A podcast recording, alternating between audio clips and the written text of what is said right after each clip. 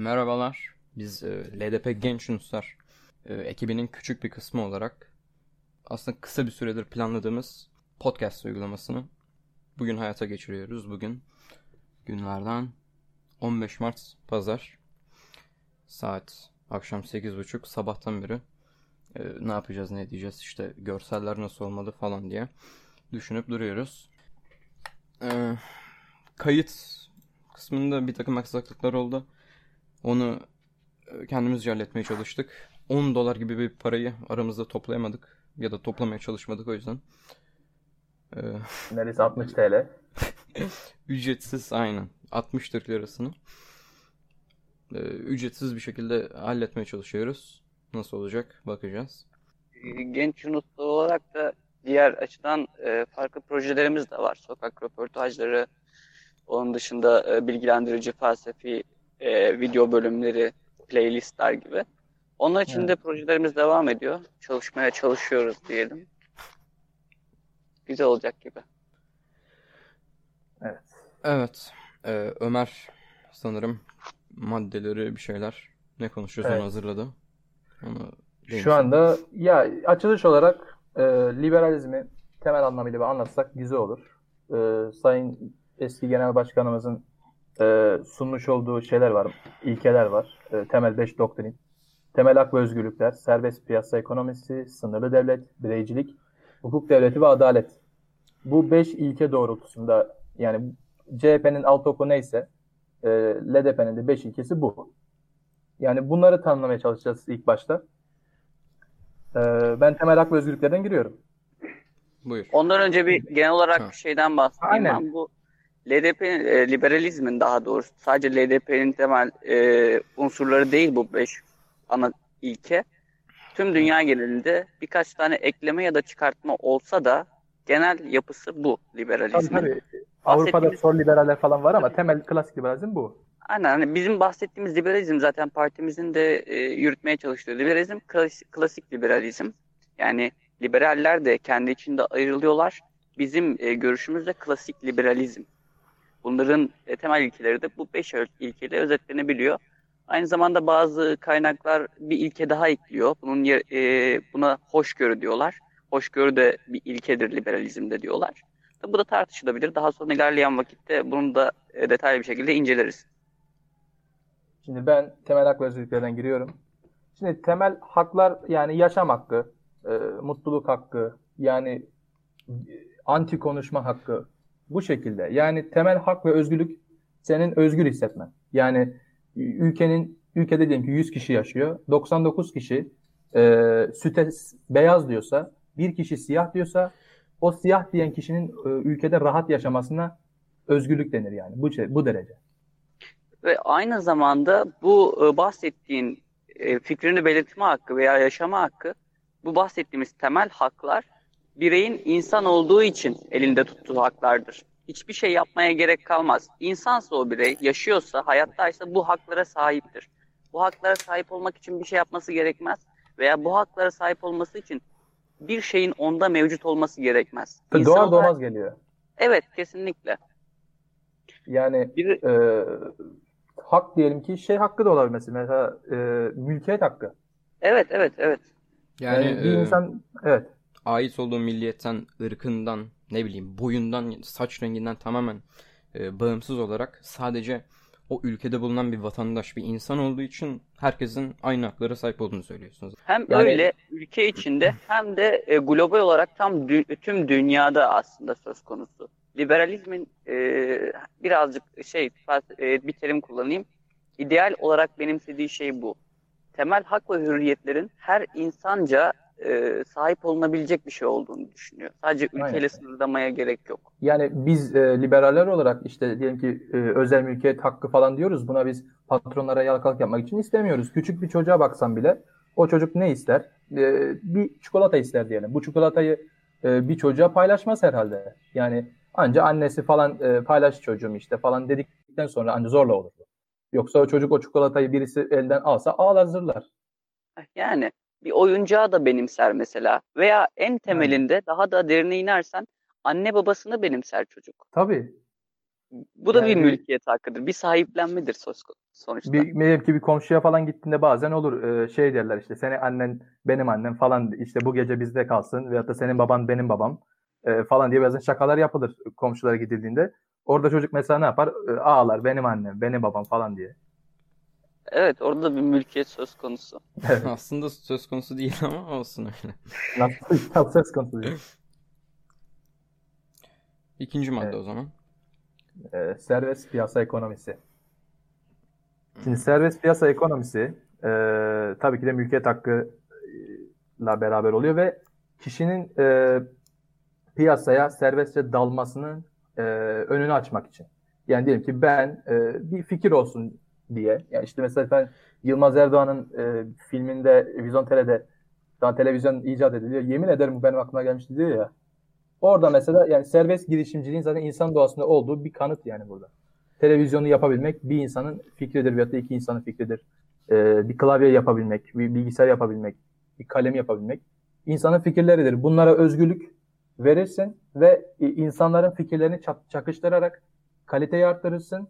Bu serbest piyasa ekonomisinin e, faydalarıdır. Ve tabii ki de e, müşteriye iyi gözükmek için uygun kalite ve uygun fiyat e, vermek zorundalar ve bu sayede serbest piyasayı ne kadar açarsan kalite yükselir ve fiyat ucuzlar. Biz bunun için bunu savunuyoruz doğal olarak.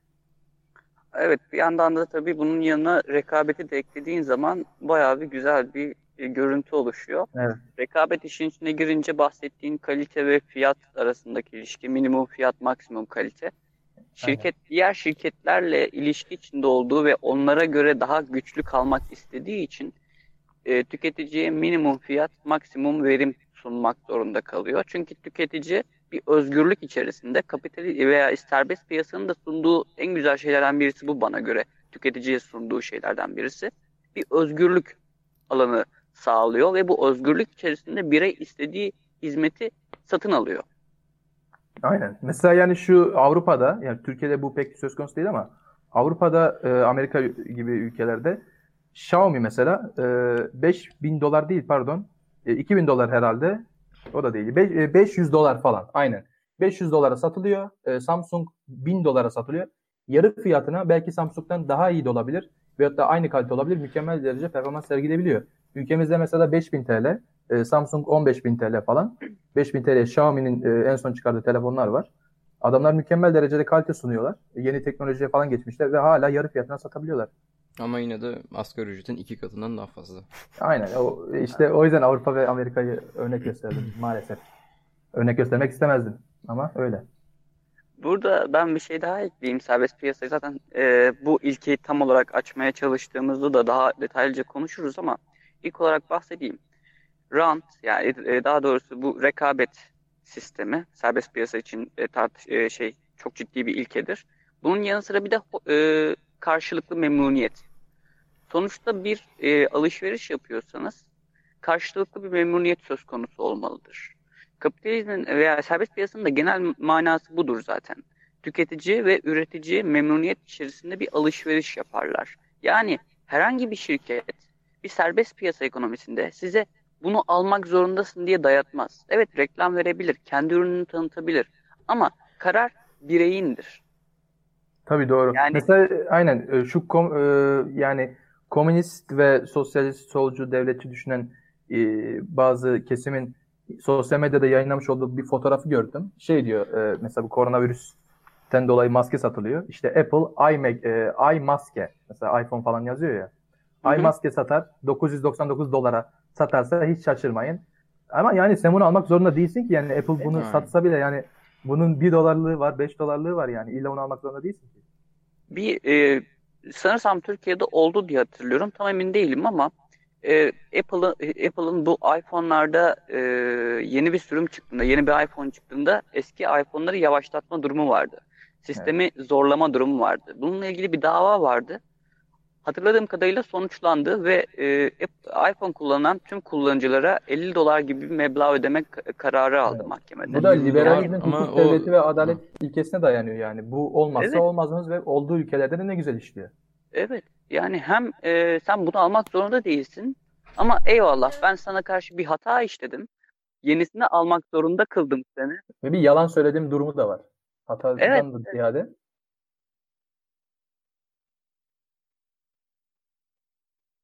Yani tüketicinin eli daha e, bir şey.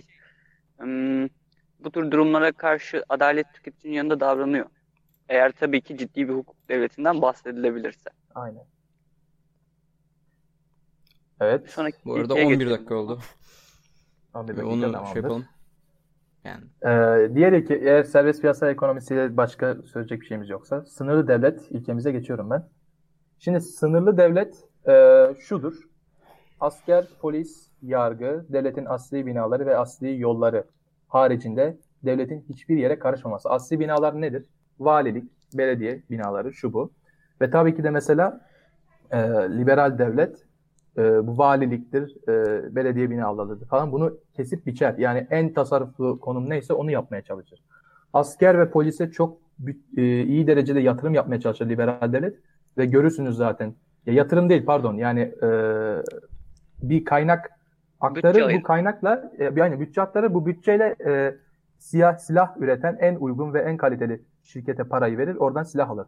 Örnek Amerika. Yani Amerika'nın kendi e, silah fabrikaları falan yok. E, özel fabrika e, özel silah fabrikalarından alıyor. E, özel e, silah şirketlerinden falan alıyor bu şeyleri. F-35'tir falan filan.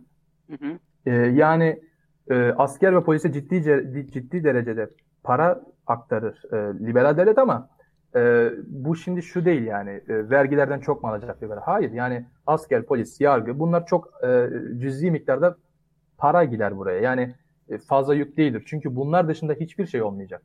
E, bunların hepsi millete kalacak. Milletin e, nasıl diyeyim özgür teşebbüsüne e, kendi nasıl diyeyim ya bireyce tasarrufuna kalacak. Yani devlet dediğin israf eder.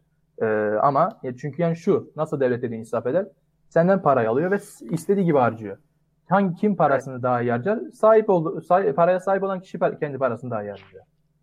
Burada Bu yani e, parantez açayım ben. İleriki konuşmalarda zaten bahsedeceğim. Hume'un, e, David Hume'un e, bir ayrımı var. E, kurucu rasyonalizm ve liberal rasyonalizm diye iki tane rasyonalizm ayrımına gidiyor.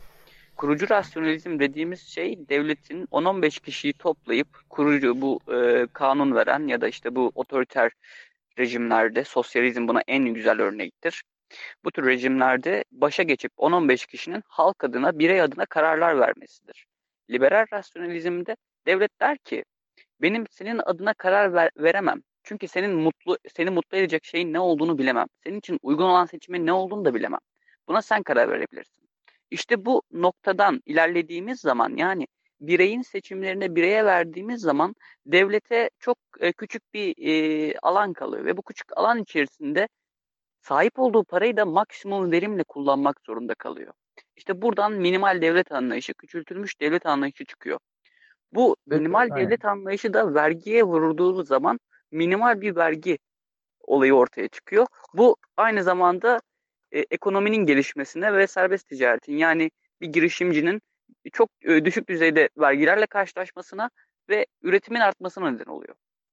Ve ben şunu eklemek istiyorum. Şimdi sınırlı devlete diyelim ki Türkiye geçmeye e, çalışıyor diyelim. Liberal bir iktidar e, oldu.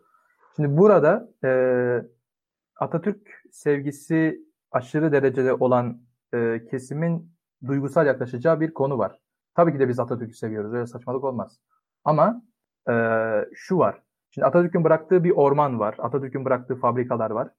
Bunların satılış aşamasında e, onlara çok duygusal yaklaşan kesim bir e, içten bir rahatsızlık duyacaktır ama bunun biz e, işte Atatürk'ün bıraktığı emanetleri yakalım, yıkalım şeyiyle satmayacağız. Ya böyle bir şey saçmalık yok. Evet yani e, Atatürk'ün bıraktığı şeyleri yakıp yıkmaktır, şudur budur bu gibi e, isteğimiz yok bizim. Bizim tek isteğimiz var. E, ekonominin doğru düzgün bir şekilde e, ülkemizde var olması, gelişmesi bu. E, yani bu şekilde. Yani biz kötü bir şey için ama diyelim ki e, bir gün halkımız şey dedi. E, işte hayır satmayalım falan dedi veyahut da bir e, e, anımız olarak kalsın dedi. Şu şartla da satabilir devlet. E, tamam halkımız bu şekilde istiyor. Satarken e, sattığımız kişiyle şu anlaşmaya varabiliriz. İşte diyelim ki Atatürk'ün bıraktığı orman çiftliği. Bunu satarken ya Atatürk'ün anıları kalsın. Bir kenarda müze şeklinde gelenler ziyaret edebilsin. E, ama sen işlet burayı. Kend, senin özgürlüğünde. Ama bu anılara dokunma. Şeklinde de olabilir. Hem e, şeye e, orayı satın alan kişinin özgürlüğüne verirsin. Kendi tasarrufuyla, kendi e, teşebbüsüyle e, güzel derecede yönetebilir. Çünkü devlet dediğim gibi yani kendine ait olmayan parayla orayı düzgün şekilde işletemez. E, hem öyle olur hem de e, anılara, mirasları o kenarda bırakır, gelenler ziyaret eder, bakar gider.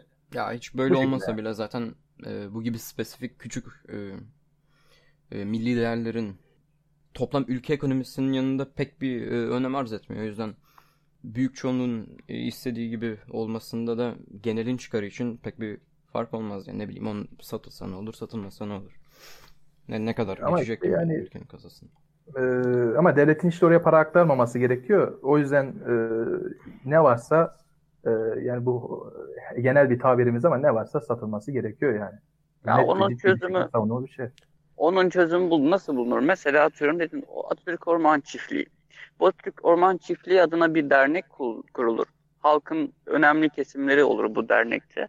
Bunu özel sektöre aktarmazsın. Daha sonra vergilerle küçük bir e, fonlama yaparsın.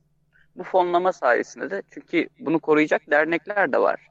Aynen. E, Hatta hiç fonlamaya gerek yok. E, gönüllü insanlar buraya para aktarabilir. Atatürk, heh. E, yani Atatürk o... Orman Çiftliği Sevenler Derneği olarak. Evet evet onun gibi şeyler yapabilirsin yani. Onda sıkıntı olmaz. Dediği gibi, gibi zoraki e, yardımlaşmadansa gönüllü kardeşlik ve yardımlaşma Aynen. çok daha elit, evet. şey, etik. Çünkü yani ben yardım etmek istemiyorum diyen bir insan olabilir yani. Bu e, özgür bir seçimi. Veya şöyle bir şey olabilir. Mesela e, ben atıyorum kitap okumayan çocukları çok önemsiyorum. Köy okulları benim için çok değerli bir şey. O yüzden sürekli oraya kitap göndermek istiyorum. Ama bir başkası ağaçları korumayı seviyor, doğayı seviyor. Bu yüzden doğa için çalışmak istiyor. Yani insanlar yardım etmek ister. Kimse Tabii yani şu an mesela olarak dünyaya gelmiyor. O yani yüzden şu an mesela Microsoft'un kurucusu Bill Gates e, koronavirüsle karşı mücadele etmek için görevinden istifa edip hayır işlerine e, ka- karışmak istedi mesela. Evet evet. Bundan önce de zaten e, Bill Gates çok büyük bir hayırseverdi. Netflix'teydi sanırsam bir e, belgesel vardı. Tam adını hatırlayamadım ama Bill Gates üzerine e, Afrika'daki çocukların e, e, tesisatlarını, tuvalet tesisatlarını düzenlemek için çalışmalar, projeler başlatıyor. O Bill Gates çok e, hayırsever bir insan zaten. Ee, Inside Bill's Brain'miş bu arada şeyde. Dizinin ismini evet, evet. varsa. Tamamdır. Bu konuda alakalı düşüncelerimizi aktardık. Bireycilik ilkesi. Şimdi bireycilik ilkesi şu. Bir insan ne olmak istiyorsa o olur. Ama e, yani ben ben ne yapmak istiyorsam onu yaparım ama başkasının özgürlüğüne karışmadığım müddetçe. Yani liberal devletin e, en sinir olduğu şey başkasının özgürlüğüne karışmaktır. Sen kendine ne yapıyorsan yapabilirsin. Yani erkek olarak saçını uzatabilirsin. Kadın olarak eşarbını takabilirsin. İstiyorsan erkek olarak da eşarp tak. Bana ne? Yani istediğin şeyi yapabilirsin. Başkasına zarar vermediği müddetçe istediğini yapabilirsin. Bu bireyciliktir ve yani ben duygusu. Burada şahsiyet aslında duygusu. Nokta. şöyle bir şey var. Yani devletin devletin genişlediği alan ne olursa olsun yani minimal devlette de e, devletin asıl işlevlerinden bir tanesi hatta en büyük işlevi insanların haklarını korumak. Ama e, günümüz otoriter devletlerinde yani e, devlet insanların haklarını e, insanların haklarını gasp eden bir numaralı fenomendir yani. Maalesef.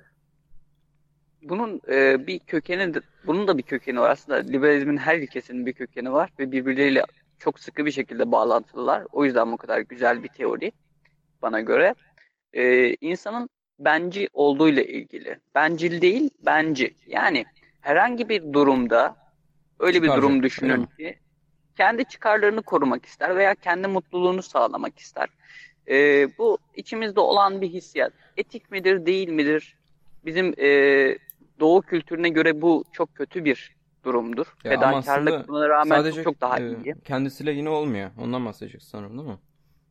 Hem kendi lehine olmayan hem de kendi çıkarını korumak için. Mesela atıyorum hani bir düğüne gitmek zorundasın diyelim. Akrabanın bir düğünü. Gitmezsen çok büyük kırılacaklar sana ama sen gitmek istemiyorsun. Orada mutlu olmayacaksın. Evde oturup bilgisayar oynarsan daha mutlu olacaksın. Aynen. Heh, burada bir insan evet. kendi e, birey kendi mutluluğunu arayabilir ve bu gayet doğal bir hakkıdır. Buna rağmen fedakarlık daha ağır basar bizim ülkemizde e, doğu coğrafyalarında dinlerin çok büyük bir etkisi var. Fakat ne kadar doğrudur yanlıştır ilerleyen günlerde tartışırız. Bunun mesela aslında... dedin ya işte e, benci bencil ayrımı. İsterse insan mesela bu bir özgürlüğüdür. Bencil de olabilir yani. Çünkü kendi e, yani kendi tercihi bu. Bencil de olabilir ama e, mesela şunu da deneyebilir. Şöyle bir eleştiri gelebilir. Ya işte bakın işte insanların bencil olmasını istiyorsunuz. Hayır.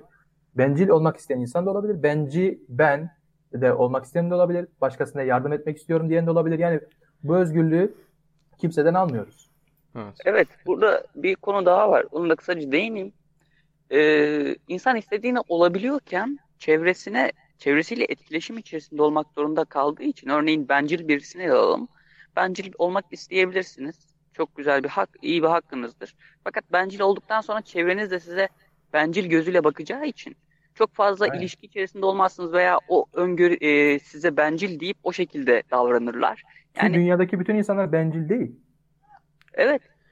Ee, burada aslında kendi kendi çıkarlarını düşünmek kendisi hariç tüm e, herkesin lehine de oluyor. Yani ekonominin de aslında liberal ekonominin de temel varsayımı bu. Eğer e, atıyorum cebinde bir miktar parası olan birisi kendisi kar etmek için açtığı herhangi bir işletmede aslında hem kendisi kar ederken diğerlerinin de e, eğer ki iş yapıyorsa diğerleri için de en iyi fırsat o olduğu için e, herkes faydalanmış oluyor bu durumdan. Görün, görünmez el deniyor buna liberalizmde evet, herhalde. Evet, evet o ekonominin kendi içinde işleyişi ve kurduğu e, planlanmayan dengeye fakat denge kurmak zorundadır ekonomi. Ona görünmez el deniyor. Aynen. Evet bireycilik ilkesiyle alakalı konuşmamız bitti herhalde. Kaçıncı madde dedik bu arada? Kaç tane var? E, dörttü bu. Beşinci ilkeye geçiyoruz. E, hukuk devleti ve adalet. Yani e, bu ilke olmazsa az önceki anlattığımız dört bu ilke e, şu anda Türk insanların en çok ihtiyaç duyduğu şey sanırım değil mi? Evet. İlk başta lazım olan şey. Yani bunun üzerine anlatmam gereken e, bir şey yok. Yani bu olmazsa olmazımız. Bu e, yani az önceki anlattığımız dört ilke e, kassa, etse, e, kaçsa, dudaksa hukuk devleti ve adalette kemiktir yani. Ve aslında diğer ilkelere karşı sunulan antitez de hukuk devletinin tam olarak anlayışıl kaynaklanıyor. Örneğin serbest ticarette, serbest piyasada e, parası olan kişinin parası olmayanı ezmesi gibi bir durum söz konusu olduğunu iddia ediyor bazıları. Buna karşı da antitez geliştiriyorlar. İşte görüyorsun bilmem ne şirketi bilmem ne şirketi nasıl yedi veya onun üzerinde güç kurdu gibi. Bunun temel nedeni zaten hani tam olarak kapitalizm şey e, serbest piyasa içerisinde söz konusu olamaz böyle bir durum zaten. Ama tüketicinin de hakları olduğunu çünkü söz konusu ülkenin veya sistemin hukuk devleti üzerine kurulduğunu göz ardı ediyorlar. O yüzden de oldukça önemli bizim için dediğin gibi. Evet. Beş yani bu belki kadar. de doğruluk payı vardır aslında bunda bir miktar ama bu e, serbest piyasanın veya liberalizmin kapitalizmin suçu değil. Tam aksine devletin suçu oluyor genellikle. Tabii tabii. Zaten ilerleyen günlerde yeniden açacağız ya bu konuları. Daha detaylı konuşuruz. Evet. Ee, var mı dakikamız? Yoksa şu hoşgörü ilkesinden bahsedeyim. 5 dakika var. Evet. Diyecek bir şeyiniz yoksa ben bahsedeyim. 5 dakika. Tamam.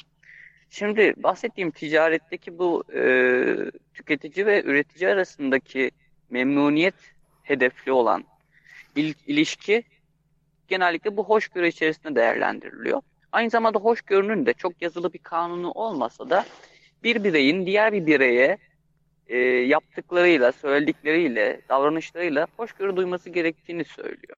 Nasıl yani? Bir gazeteci e, gidip de Trump'a sen yalancısın diyebiliyorsa bu hoşgörü nedeniyledir. Çünkü karşısındakinin fikrini dinlemek dinleyebilirsin. İstersen dinlemezsin ama o fikrini belirtebilir. Mesela Türkiye'de bu da yok. Eğer Türkiye'de neler yok neler var diyeceksek. Kim bir hangi bir gazeteci çıkıp da e, Sayın Cumhurbaşkanımıza e, sen yalancısın diyebilir? Diyemez. Diyebilir diye, derse e, en fazla bir hafta içerisinde kendine. E, şey yani Ve davalar açılır, kovuşturmalar yapılır, yapılır yani. Onlar sıkıntı yok. Ya en başta zaten bu özgürlüğe de giriyor. Yani istediğini söyle. Yani yöneticiye. E, buna bir zararı olmaz yani. Evet, aynı zamanda e, hukuk içerisinde de hoşgörü vardır veya normal yaşantınız içinde de hoşgörü vardır. Yani hemen hemen her yerde hoşgörü vardır. Çünkü liberalizmin temeli bunu gerektirir. O bencilik kısmı veya bireycilik kısmı bunu gerektirir. Çünkü liberalizm sadece siyasi bir teori değildir. Bir yaşam standartıdır aynı zamanda. Bir hayat evet, Hatta teori olarak kalmamış. Avrupa'yı ülkelerde, Amerika'da resmen kanıtlanmış bir şey. Onlar nasıl e, yüksek ülkelerse, güzel ülkelerse bu e, ideoloji sayesinde yani. Evet. Bir birey olarak da hani sen tamamen kendi mutluluğunun peşinde koşacak olman senin hayat kaliteni yükseltir. Yani başkalarını düşünmek yerine belli bir zaman kendini düşünürsün. Kendi e, ne bileyim kariyerini tamamlarsın. Daha sonra iyi bir yere geldiğinde diğer insanları düşünmeye başlarsın. Mesela Elon Musk kendisini evet. düşünerek e, neydi onun adı hangi markayı kuruyordu? Hangi şirketi kuruyordu? Tesla. Tesla'yı kuruyor. Kendisini düşünüyor ama insanlar faydası oluyor. O kadar Mars'ta araştırmalar yapıyor. Buna bizim fayda, bize faydası dokunuyor mesela. Ee, bilmem kaç şekilde... bin tane e, işçi istihdam ediyor aynı zamanda. Aynen. Tabii. Bill Gates biraz önce örnek verdik mesela. Mis gibi kendi kariyerini kurdu. Benim bilgisayarım bile Microsoft temelli. Ve şu anda geri kalan yaşamında daha çok sosyal sorumluluk faaliyetlerini e, yardımlara programlamaya çalışıyor, planlamaya çalışıyor. Ki mesela hani... şunu da aktarmak istiyorum, şunu da eklemek istiyorum.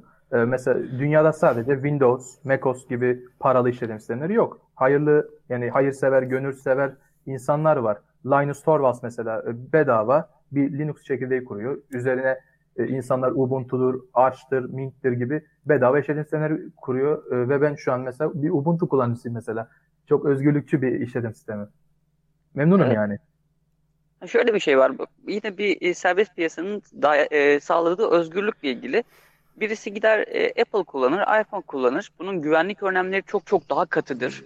Çok çok daha e, e, zor bir şekilde erişebilirsin onun erişim sistemine. Bilgilere çok zor erişebilirsin. Ama onun yanında e, Samsung'un Android'i, Google'un Android'i vardır. Orada ne yaparsın abi? Daha rahatsındır. İşte ne bileyim e, yazılımı yeniden yüklersin, e, APK yüklersin, keyfine göre takılırsın ama güvenlik önlemi azdır. Kişi istediğini seçer. Bu kadar basit. Evet. Bir buçuk dakikamız var bu arada. Son kapatışı yapalım. Valla benim ee, anlatacaklarım yok şu pro, e, bizim yapacağımız e, bir sonraki hafta nasıl bir iş, şey gideceğiz onu anlatayım kısaca. E, biz haftalık iki gün e, toplanmayı düşünüyoruz, podcast yapmayı düşünüyoruz. Birincisinde gündemi inceleyeceğiz. Olan yeni haberleri tartışacağız. İkincisinde ise felsefi yani liberalizmin temel değerlerinin felsefi açılımlarını inceleyeceğiz. Örneğin e, serbest piyasa nedir veya nasıl bir yararı vardır gibi. Karşıtlarının e, avantajları dezavantajları nedir gibi incelemeler yapacağız. Bekleriz. Aynen. Ee, Kadir'in de dediği gibi bugün kısaca değindiğimiz bir takım maddelerin daha detaylı e, değerlendirmelerini umuyoruz ki felsefe üzerine yapılan konuşmalarda bulabileceksiniz. Ömer diyeceğim bir şey var mı? Ee, liberal bir günde görüşmek üzere diyeyim artık. liberal bir sabah uyanmak üzere.